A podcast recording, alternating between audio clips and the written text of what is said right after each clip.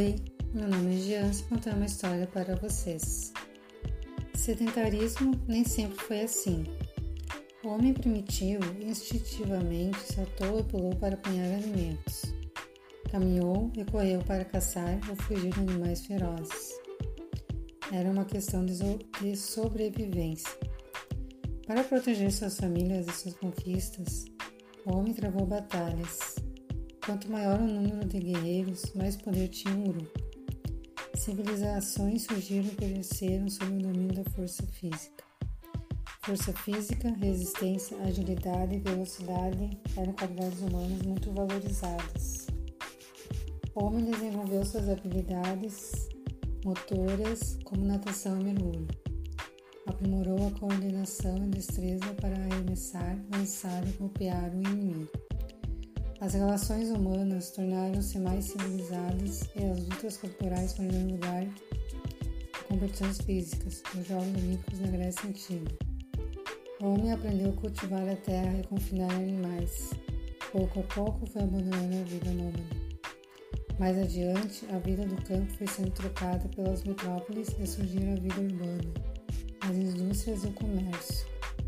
Descobertas fantásticas como o controle das energias elétrica, hidráulica e mecânica tornaram a vida mais fácil. Otimizar o tempo e diminuir ao máximo os esforços físicos passou a ser o objetivo do ser humano.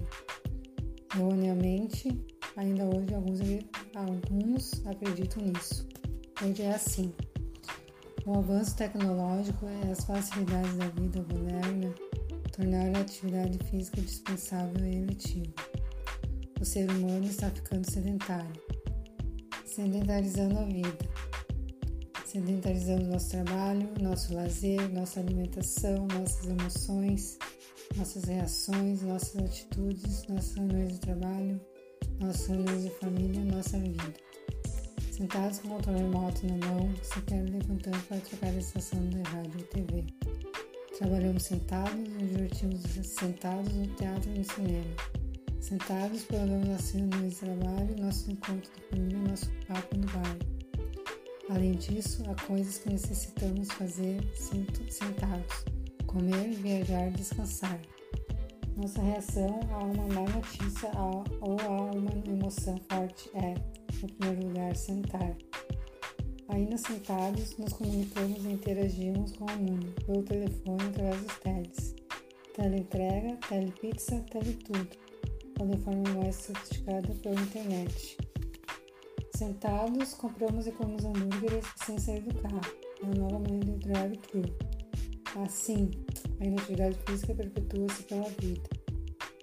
Acreditar que não necessitamos da atividade física é um engano.